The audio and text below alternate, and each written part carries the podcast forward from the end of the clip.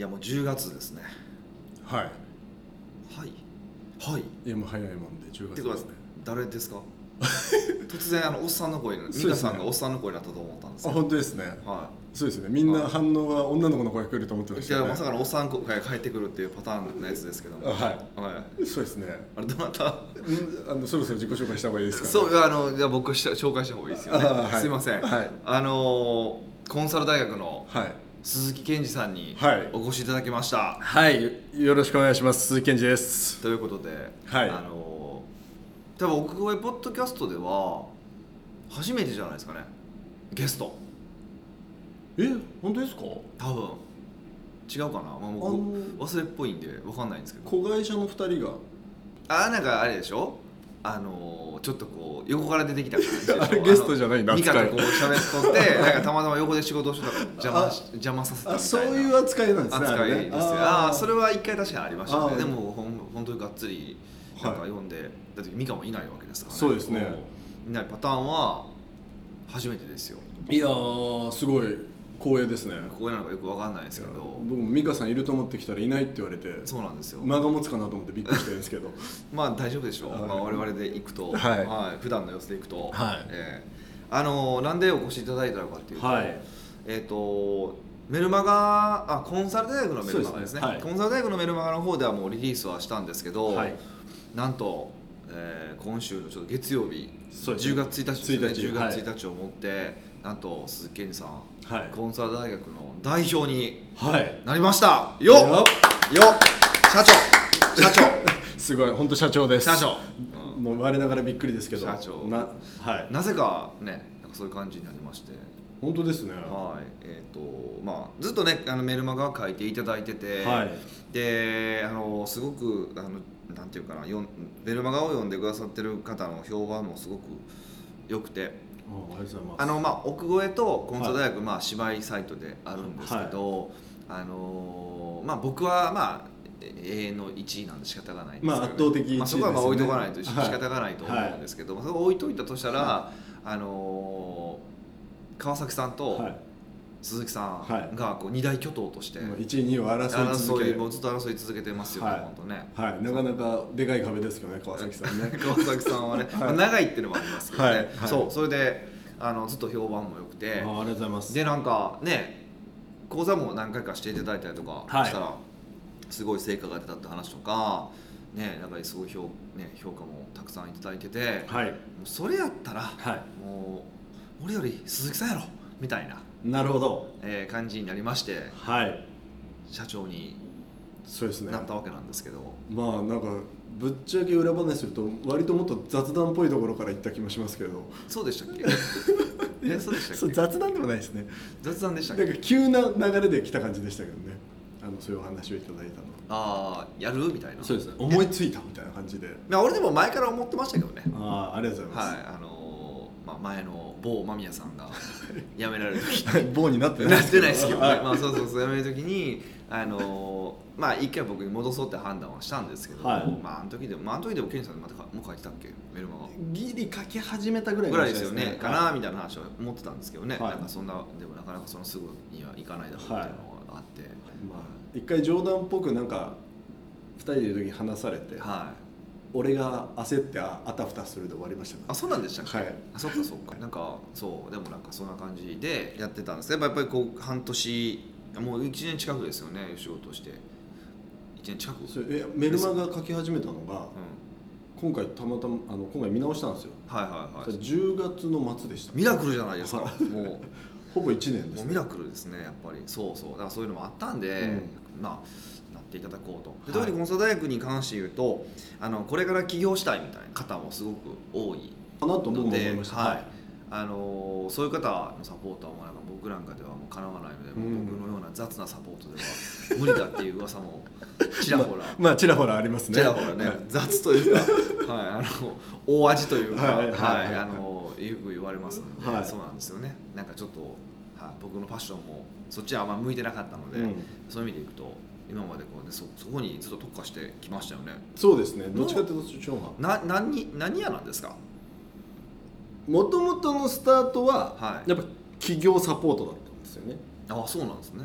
で好きなことで起業しましょうってずっと言ってたんですけど、はいはいはでも今思うと、い、うん。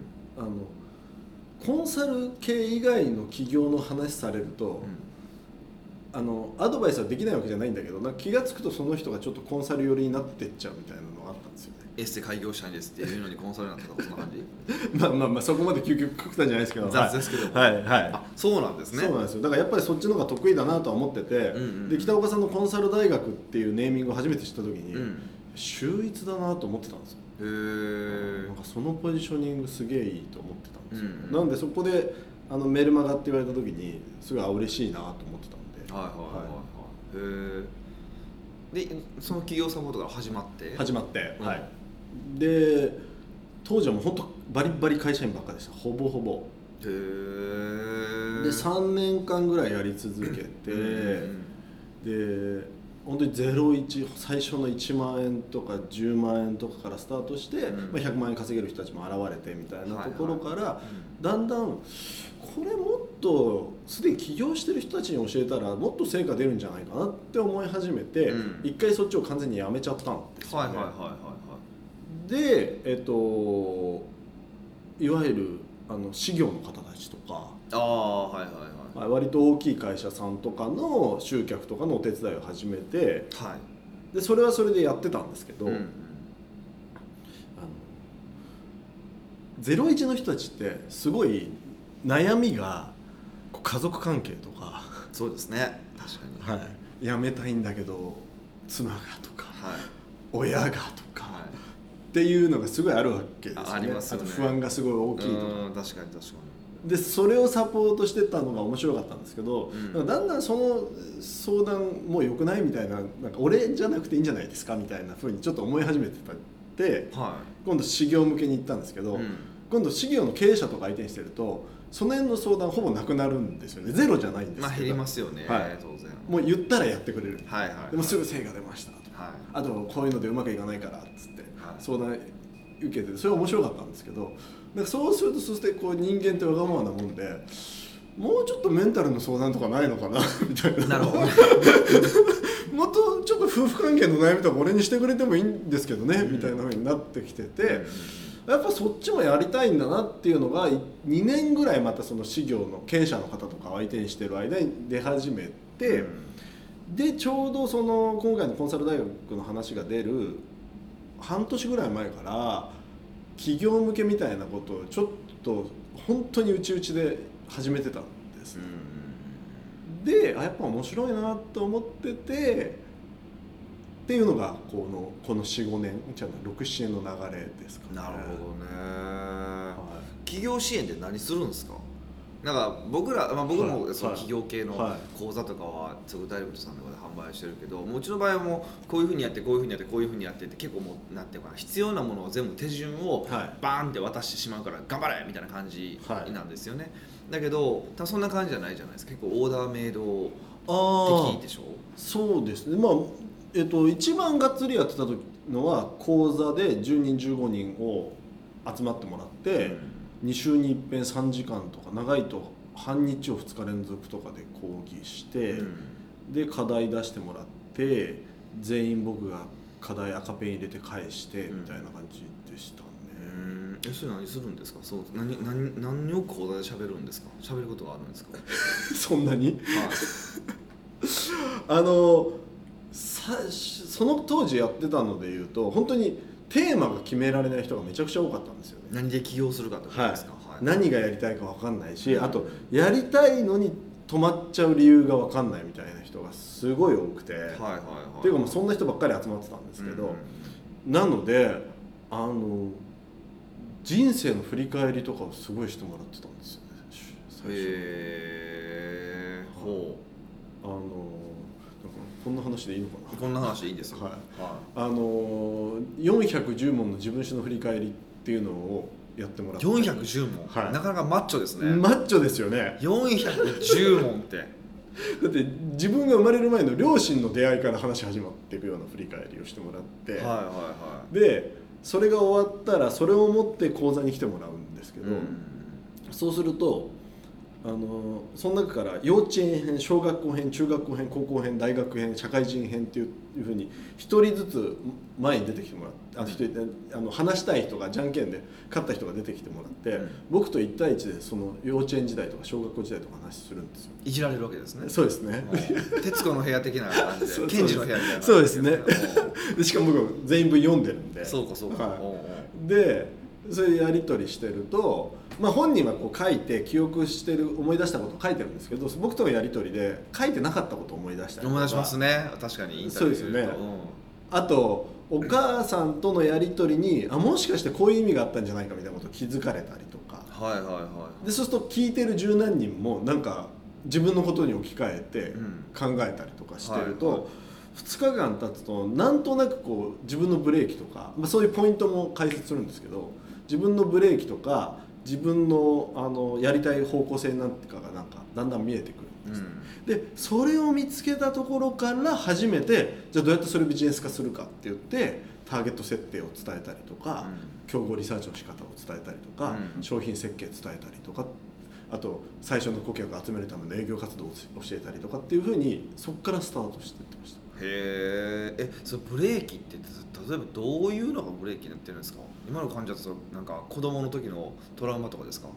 うんえっ、とまあそれに近いものもありますけど、まあ、僕はカウンセラーじゃないんでそこまでは取れないんですけそうどか。昔なんか催眠療法のおじさんと会ったんですよ、はい。全部前世のトラウマのあ前世じゃないわ。子供の時のトラウマのせいにされました。か ら全てを全てをね。全てを。もうそのテレアポで手が震えるのも なんかあのお金が貯まろうと思ったら貯まると思ったらすぐなくなるのも全部あその前世あ前世じゃなくて子供の時のトラウマのせいにされたんですけどで催眠やったんですよ。はい。取れました催眠療法やったんですよ、はい。2日間で催眠療法って言われて、はい。で1日目こうやるじゃないですか。だからこうリラックスするベッドでなんか催眠に入るみたいなこと催眠の中に誘導されるじゃないですか、はい。全然入らないんですよ、はい。で体は重いですよね。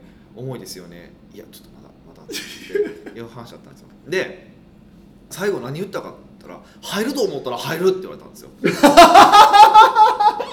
気合いじゃないですか最後。そうそう。入ると思ったら入ると言われてまあもうここまで来たらもう入った手にせなダメじゃないですか。なんか芸人テレビの芸人みたいな感じですね。そうそうそうもう入った体にして半日終わって、はい。もう二度と行かなかったですね。翌日ブチりましたよね それ会社員時代ですか？いやいやそれはあの本当ねえっ、とね多分56年前とかですよ。え割と最近じゃないですか？そうそうそうそう。なんか分かれいや別にだからそもう当時僕大して悩んでなかった。まあ一個悩むことがあるとすれば、はい。その貯金がある一定額いくあとー。絶対減っていくっていうことがあったんで、はいはいはい別に悩みっていうかまあそういうネタで喋ってたんですけど、はい取れますよみたいなこと言われたから偉そうに。はそれ行きたいじゃないですか。いそうですね興味あります、ね、があるじゃないですか、まあ、行ったらそんな感じだったんでもうだから催眠は全員クソだろうみたいな僕の中では。あるんですけどね。ちなみにその時子供の時のはい。あれは見つかったんですか、トラウマは。何も見つからないです。僕は普段から喋ってるようななんかあのネタの話ばっかりでしたよ。ああなるほど、はい、あの小中2までね小便が治らなかった話。とかねえそういう普段から楽しそうに喋ってる話しかなかったんですけどね。なるほどなるほど、はいだから多分引き出せもしなかった。ああそっか。まあ、質問も410問もなかったです。し、そうでしょう5問ぐらいしかなかったまあ、北岡さんに410問渡してもやらなそうですし、いややりますよ。いやいやほんまにそれで全てのトラウマが外れるいやいやちょっとですね。俺410問で全てのトラウマ外れるのが、はい。本当に好きなものが見つかるなんて言ってないですからね。マジですか？はそうなんや。いでも大切なきっかけにはなりますね、へはい、あのそうですね。なんかちょ今回俺ポッドキャストって聞いて、はい。美香さんとあの北岡さんのやり取りをいつも聞いてるんで、はもっと笑いを作ろうと思ってたんですけどちょっとうまく作れなくてすいません、えーだから今軽く入れたはいはい。そうですね。いや面白トーで俺もその今北岡さんの受けて俺もなんか面白いトークしようと思うんですけど両方したらもうただのキャバクラの話だからダメですよバランスが大切バランスが大事ですね。そうですね、えまあそれで言うと、はい。僕のクライアントさんで多いのは本当に両親との関係が多いですね。えーでそんなにね両親の関係っつってあの聞いてる方が別に俺関係け健全だしとか良好だしって思われてると思うんですけど、うん。いや良好なんですよ。僕のとこ来られる方みんな良好なんですけど、あのよく言うのが、うん、なんて言ったらいい優等生なんですよね。ああ親に対して。親に対して。あ別に普通にあの反抗期とかもあるんですよ、はいはい。あるんだけどどっかで親の期待に応え続けてるんですよ。親が期待する範囲の高校に行って、親の期待する大学範囲の大学に行って、うん。親の期待する範囲の会社に入ってその会社に入ると今度同僚と上司がいるじゃないですか。そうちゃんと同僚とか上司の期待に応え続けてるんですよ。そうすると僕のとこ来る頃には結構いい会社の課長とか部長になって来られるんですけどお期待にこ応えてるから。答え続けてるから。で能力もあるから。おでその結果僕のとこ来て真顔で「鈴木さん今俺空っぽです」って言うんですよ。何もやりたいことがない。でも世間から見ると収入もちゃんとあるしね。家も住宅ローンで買ってるし、うん。マイカー持ってるし、うん。まあ、大体子供2人ぐらいいて、うん。なんなら私立2人とも行ってます、うんもう順風満帆の人生。幸せ家庭モデルですそうですよ国が推奨する幸せ家庭モデルですよねむしろ。本当ですよ。おうおうおう本当に極端に言うとそれくらいの人が空っぽだっつって僕のとこ来るんですよね。はあそうなんですか。はい。でまあいろいろな本当にパターンがあったんですけど、はいはいはい。そうだなあ。のあある人なんかは面白かったのは、はあのある会社でそれこそもう40代でうん、部長されてて。大手で？大手です。相当あれじゃないですか。はい。めちゃめちゃ出世コースじゃないでか。そうですすね。まあ厳密に言うと大手のちょっと関連会社ぐらいですけど、はいはい。まあ、そこも十分大手。おう。名前聞いたらああの系列ですかへー。でその方が僕と会う時によく腹を立ててる時があって会会ってそうそう。は年上の方だってい。は怒ってる感じだと怖いんですよ俺も。いでなんすかみたいな。そその人がいつも苛立ってるのが社長になれって言わ同僚に言われたりとか、あの社長から次の社長お前だからなって言われると超腹を立てるみたいな。へー。えなんでなんですかそれ。だって起業したいとかっていうこと来てるわけでしょ。そうですそうですそうです。うん。ででももう会社員なんて辞めたいし出世なんてもうしたくないと、うん。で取締役の部長かなんかにもなられてるの、うん。だからもう鈴木さん早く辞めさせてくれと、もうこんな社長に期待なんてされたくないんだみたいな。うん。でめっちゃ怒られててでなんでそんなに出資だって夢じゃないですかそまあそれ上がっていくっていうのはね、でずっとその方に言ってたのが、うんなんかお母さんとのやり取りであの昔子供の頃にお母さんに「脳ある鷹は爪を隠せ」って言われたっていうのをよく言われてたんですね。うん、ああはいはいはいはい。でお母さんとその話してくださいよって言ったら「うん。もう40過ぎて母親に小学生の時に言われた「ノアル鷹を爪隠せ」ってなんで言ったの?」っつったって母親からしたら「そんなもんあのいやそうだからだよ」ってしか言わないですようん。鈴木さん。ってずっと言ってくれなかったんですけど、うん。ある長期休み明けにお会いしたらうん「鈴木さんちょっとご報告があって」って言ってなんか実家に帰った時に自分の子供と母が遊んでた、まあ、孫とおばあちゃんが遊んでるの見てたらなんか急にポロッと聞いたって言うんですよ。うんそういえばさって子供の頃なんで俺に言ったの？って「ノアルタか爪を隠せ」っつったら、うん。お母さんが「え？っ?」てびっくりした顔して、うん。さ第一声が驚いたことが確か2つあるって言われて一つ目驚いたのは「そんなこと言った?」って言われたんですよ。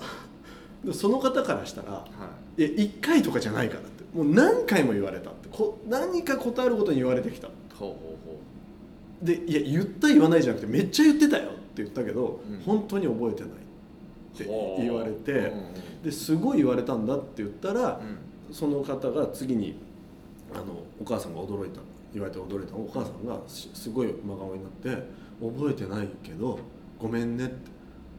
母親がどんな理由があるにしろ子供に言うべき言葉じゃないって。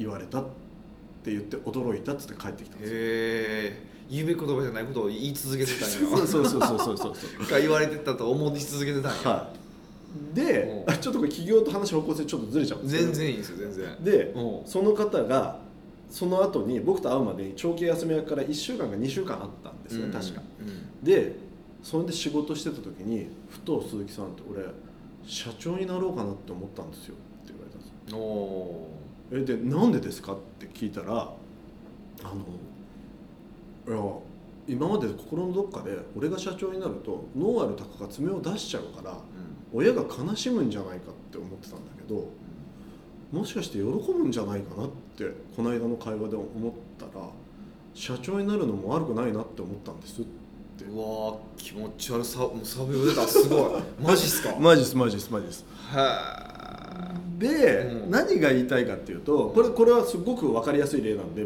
ちょっとあの前のクライアントさん出したんですけど、うん割とこういうこといっぱいあって親が忘れてるような一言とか、親が別にそんな意図もなく言ってる一言を、僕たちはめちゃくちゃ五章を大事に抱えて、うん。そっから人生を決めてることっていっぱいあるんだっていうのをクライアントさんを見れば見るほどすっごくわかるんですよ。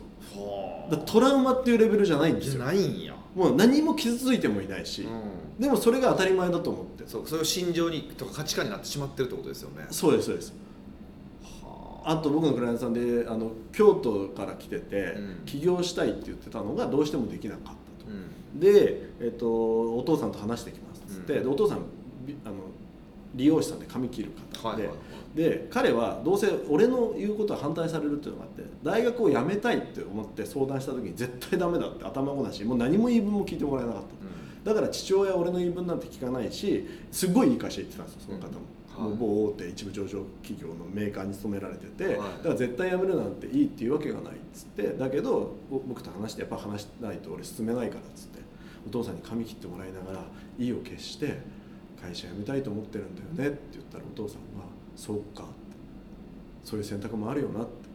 俺たちの時代と違って今会社にいても上も詰まってて出世もできないってそういう中でお親が知ってる幸せのモデルを子供に押し付けるのはお前はむしろ苦しめるのかもしれないって。だから好きにやったらいいじゃないかって言われて彼半年後に起業したりとか。そうなんや、はい。ドラマみたいな。ドラマみたいですよね。ねはい、あともういあのーもう一件京都絡みで思い出したのは、うん。長男でお父さんが社長をやられてて、うん。で弟が会社に入ってるんだけど自分は東京で好き勝手やってる、でいつか帰んなきゃいけないんじゃないかっていつも気になってるっていうからそれ話してきてくださいっつって、でお父さんと2人だけで人生初めて2人だけで話をして。うわーきついな。きついな。二人。2人。きついな。北岡さん2人で喋んないですか、二人とか多分無理っすね。ああ何喋ってるか分からへんもん。え彼もでも喋ったことないってことに気がついてお父さんはいお酒飲みに行こうっつって2人で行ったら、うん。お父さんがめちゃくちゃ喜ばれたと、うんお前が誘ってくれるなんてっつって、うん。でお酒飲みながら、うん。いや申し訳ないと思ってると。いつか継がなきゃいけないと思ってるけど俺は継ぐ気が全くないんだって。申し訳ないと思ってるっつったらお父さんが「お前にそんなこと期待してないぞ」って。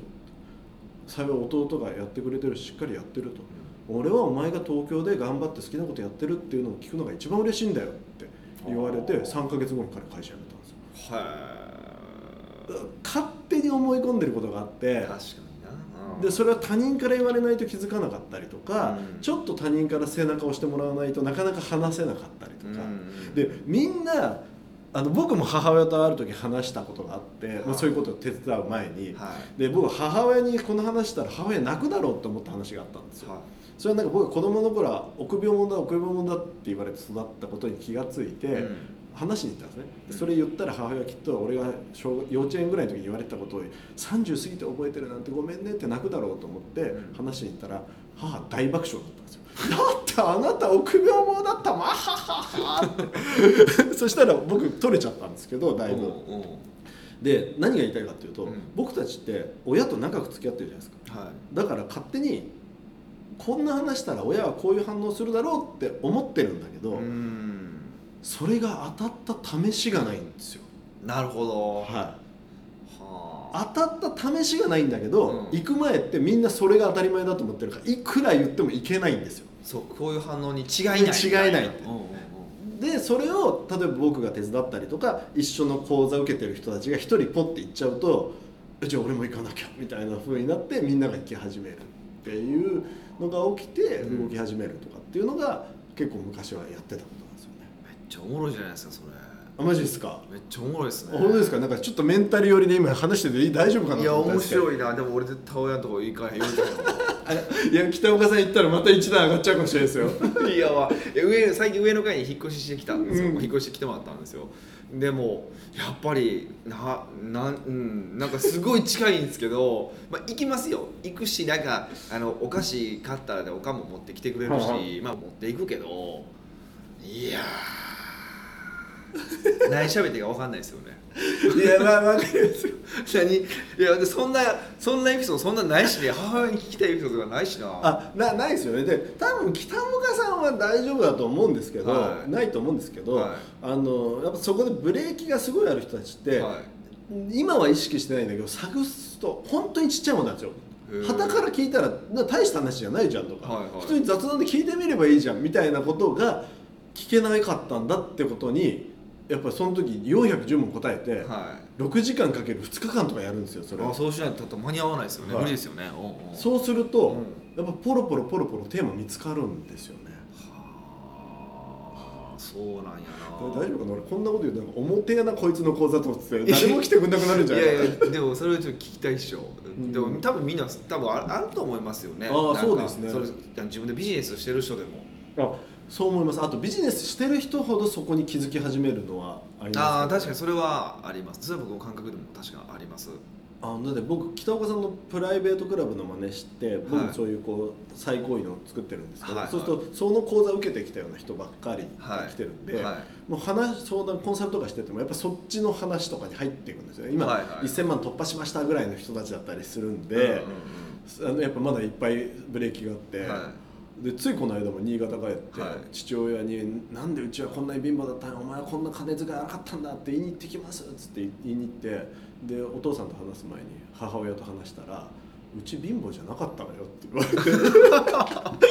で妹に「おいお母親が俺たちの記憶を改ざんしようとしてるぞ。俺たち貧乏だったよな」って妹に言ったら妹も「私人生で貧乏だって思ったことないけど」みたいな。自分で思い込んでたんや。思い込んでたんですよ。でそれを俺のエンジンだったのに鈴木さんどうしましょうみたいな。えー、マジで。そんなこともあんねや。ありますね。本当に。見てる風景全然違うってありますよ。あと同じ講座に出てくれてる人で最近分かったのが、両親は夫婦円満でもう理想の夫婦だと思ったんだけどお姉ちゃんと話したらもううちの親ってもうやばかったよねずっとみたいな。いつ離婚するんだろうと思ってたとか、全然違う全然違うもの見てます。兄弟でしょ？そうそうそうですすごいな。本当にでもそんなん山ほどあります。だからそうやってやっていくとそういうのにどうしても向き合わないと次が超えられないみたいな人たちが現れたりとか。確かになあありますありありますよね。うん。急にフォローしたくなりましたけど僕もっとマーケティング的なアドバイスもいっぱいしてますけどね。そうですよね。ちょっとそれ聞きましょうかね。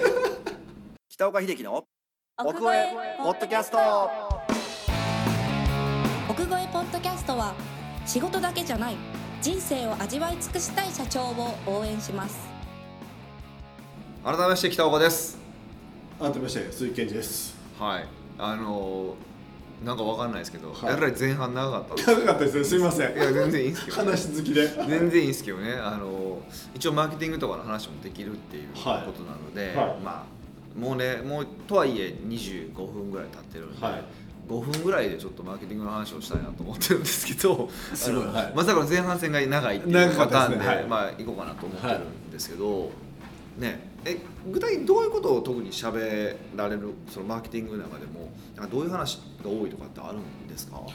僕は多分最初の一人のお客さん捕まえるとか、うん。最初の高額化するとかっていうのが割と得意。高額化と、はい。まあ、最初の一人のお客さん、はい、で最初の人って数万円とか数千円でもいいんですけど、はい。要はセールスのブロックを超えるとか、はいはいはい。あと高額化のブロックを超えるとかのお手伝いが割と得意かなと思いますね。なるほどね。じゃあまあこれ一応奥越えポッドキャストなので、はい。まあ、最初の一人っていうのははい。ちょっとなんかあんま現実感ないのでね。はい。高額化のブロックちょっとじゃあお話ししましょかそううですね、高額化のブロックで、うん、うんあの一番多いのは本当は値付け高くしていいのにすごい安くしてる人っていうのはすごい多いです。まあ、多いですよね。多いです。すごい多いと思います多いです。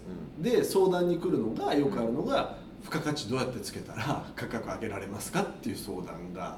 あー。あってことはそれはお客さんとしてはあれなんですか？あの今の価格は今の価格なんだっていう納得はしてるってことなんですか？うーん。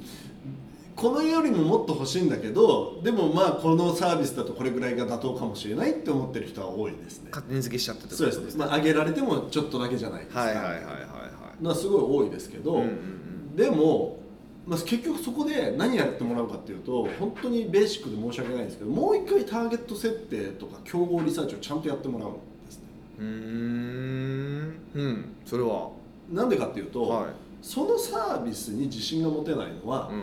自分のお客さんにとってそれが本当にマッチしてるっていう感覚がまだ自分の中でつかみきれてないことが多いんですよなるほだから相手が分かんないのに、うん。サービスだけどんなに付加価値上げてっても、うん。本当に必要なものが届い作れてるかどうかいつまでたっても手応えがないから、うん。もうプラスし続けるしかない人が多いんですよ。日本の家電みたいな感じですよね。う ん日本産の家電の典型ですよね。あえーもう機能だけついてるけどボタン増えるかななんやこれみたいなね。そうですいらねえもんいっぱいあるなみたいなそうそうそうそうですよね。なんかどうでもいいですけどね。昔あの掃除機が関西弁しゃべるとか誰が欲しいんだよって僕は思ってましたけど そうだからお客さんが分かってないから余計なものつけてどれかヒットすればって思ってるんで、うん。まずお客さんをちゃんと見直しましょうっていうところからスタートして、はい。でお客さんが見えてくると次にどこと比べられてるんでしたっけっていう競合がちゃんと見え始めるんですよね、はいはいはいでそこまで来ると面白くて、ん。今まで何人もいるんですけど今まで競合リサーチをしてるんだけど全然ずれたことやってたりとか、うん。そもそもやってなかった人たちが競合リサーチをちゃんとしたら、うん。俺のサービスバカみたいに安かったですとか。あ ここってちゃんと調べたらこんなクソみたいにサービスでこんな金取ってんですかみたいな。ーうん。俺倍取ってもいいですよって言って本当にサービス何も変えずに例えばですけど5万円で全く売れなかったものを30万で1週間で2件決めてくる人とかいますからねああ分かるその感じすっごい分かりますね。で内容何もほぼ変わってないんうんですよ、うん。あの何が変わったかっていうと、うん。自分の中の確信だけなんですよ、ね、そうですね。確信ができててしかもその競合があると頭の中で比較ができるんで、うん。あのちゃんと伝えられるって。そうするとお客さんも納得して買ってくれるっていうのが多いんであの最初の高額化とかだと僕はあんまサービスいじるよりもそっちが大概やりますね。でその後です。初めてサービスいじるのああなるほど。はい。はあえたどういうとこいじるんですか？あそうするとそれこそよくあの松竹梅がちゃんと作れてなかったりとか、うん。値段のこう小竹梅って、まあえっと、値段がこう上から下がってくるんだけど、はい。例えば売りたいのは松なのになんか均等すぎちゃって松に魅力を感じてないからもうちょっとここ値段をこう差を縮めた方がいいですよとかここ広げた方がいいですよとか、っていうのをやったりとか、はいはい。あとあの手間のかかんないじゃあ無料オファーつけ無料特典つけましょうかとか、うんうん。っていうところで付加価値をつけていくとかっていうのはやります確かにな。でもやっぱり結局値上げってメンタルの話ですよね。はいそうですね。僕は割とそそのためにマーケティングをちゃんと積み上げていくっていうあ分のがかる分かる。すすっごいそれ分かります、えはい。ちなみにその競合リサーチちゃんとしてるしてないって話あったじゃないですか、競合リサーチで何をすればうんちゃんと競合リサーチなんですか？おおーなんか前エキスパートで話した時みたいにどこまで喋るんですかみたいな話ですけど。全然喋った方がはい。はい。あの大体間接競合と直接競合がごっちゃになってる方が多い。ほう間接競合と直接競合はいというのは、5分で喋るんですよね。もう過ぎてもう過ぎてますけど。ね、えあの直接競合は僕の言葉で言うとゴールが一緒手法が一緒、うん。間接競合はゴールが一緒手法が別。っーうん。ていうところの差があって、うん。でそういうのがごっちゃになっちゃってどこが競合か分かってなかったりとかでそこをまず整理しましょう。っていうことと、うん。あと競合を選ぶときにうん。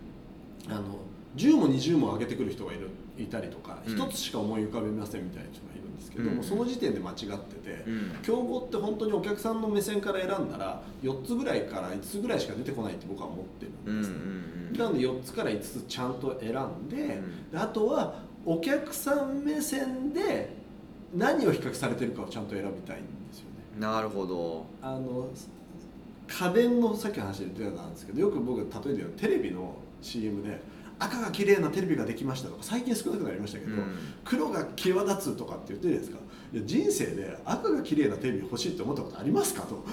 絶対ないじゃないですか。ね。あれって買い手の目線じゃなくて売り手の目線で訴えてるだけなんですよね、うん。で競合リサーチするとよくあるのが売り手目線で調べてきちゃうんですよああそんなところお客さん気にしてないからっていう項目を一生懸命調べてくるんで、うん。じゃなくて売り手じゃなくて買い手がどこを比較するかをちゃんと考えてくださいねっていうところが整理できると、うん。一気にこう自分の強みが見えてきたりとかうん。価格を上げられた方は増えますね、なるほどな。確かにな。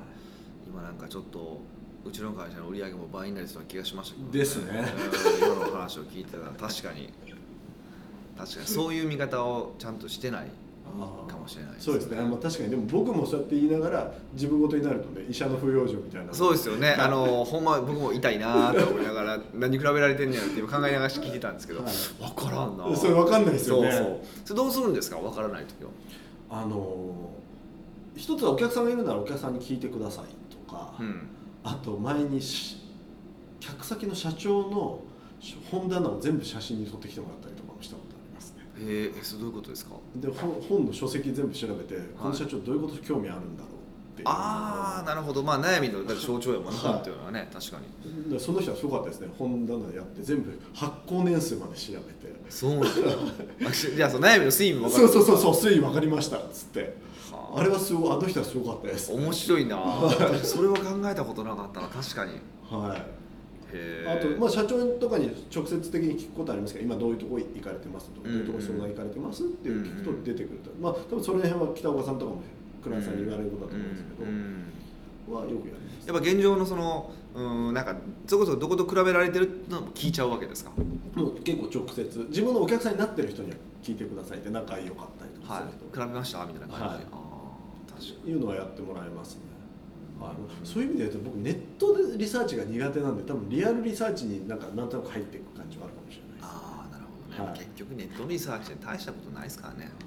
アマゾンとか見ろとかってよく言われるじゃないですか、はい。はいリサーチとかあの、はい。ねあとあの何やあの Q&A サイトとか、はいもちろん使えるんですよ。使えます使ええるし、まあ、僕も使いましょうってよく言うんですけどとはいえやっぱ本当に喋るのとは情報量が圧倒的に違います違いよね。ますねちなみに僕 Q&A サイトだと昔100問写経っつってはい。100問質問を手書きで写してもらうっていうのをやってましめちゃめちゃなんか マッチョマですッチョですよね。いちいちマッチョですね。マッチョですよね。でもそこまでやるとめっちゃ気づきあるんですけどね。へー。読むだけじゃやっぱ気づけないこととかは。あそうなんや、はい、はい、本当にありまマッチョやな。ちょっとコンサルだけどそのマッチョ感は受けるのかどうかってすいやだからあんまりやんないです まあねもうその時と比べたらどんどんね鈴木さんもレベル感ではね上がってきてるから、そこまでやんなくてもいろいろできるようになはいってますもんね、そうなんですね、はい。大丈夫かな。えコンサル大学やべえやつ社長になったないやそれはそれで面白いんじゃないですか。はい。えさいこれからまあコンサル大学はもう完全にね鈴木さんのが運営していくことになるわけですけど、なんかこうああしていきたいこうしていきたいみたいなのはあるんですか？なんか僕は、さっきお伝えしたようにリアルが好きなので、はい。なんかもっと皆さんにお会いしたいなっていうのはすごいありますね。いろんな形で、確かに確かに。はい、顔を合わせて、うん。なんか生の声をお伺いしたいし、うん。なんかいろんなことをお伝えしたいしみたはいいなのはあるので、うん。それがまず第一歩ですかね。なるほどね、あと多分今までコンサル大学ではよ比較的弱かった01の部分を僕がやる役割かなと思ってますし、うん。で上の方は別の方とかももちろん僕もやれることはやりますけど、助けてもらいながらやりたいなっていうのが。なるほどな、まあ本当になんやろ。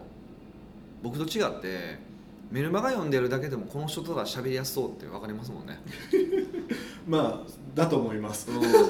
すごい喋りやすそうやしほんまに喋ったら喋りやすいしあのいいですよね。羨ましいですよね、まあ、北川さんね入り口が結構喋りにくそうですもんね。僕はもう毎回なんか懇親会行ったら隣はシーンとしますよね。僕が座ったテーブルは静かになるっていう法則がありますよね。ありますよね、ええ。まあ、僕も78年前から知ってたけど、はい。よりつかんとこうと思ってましたね北川さ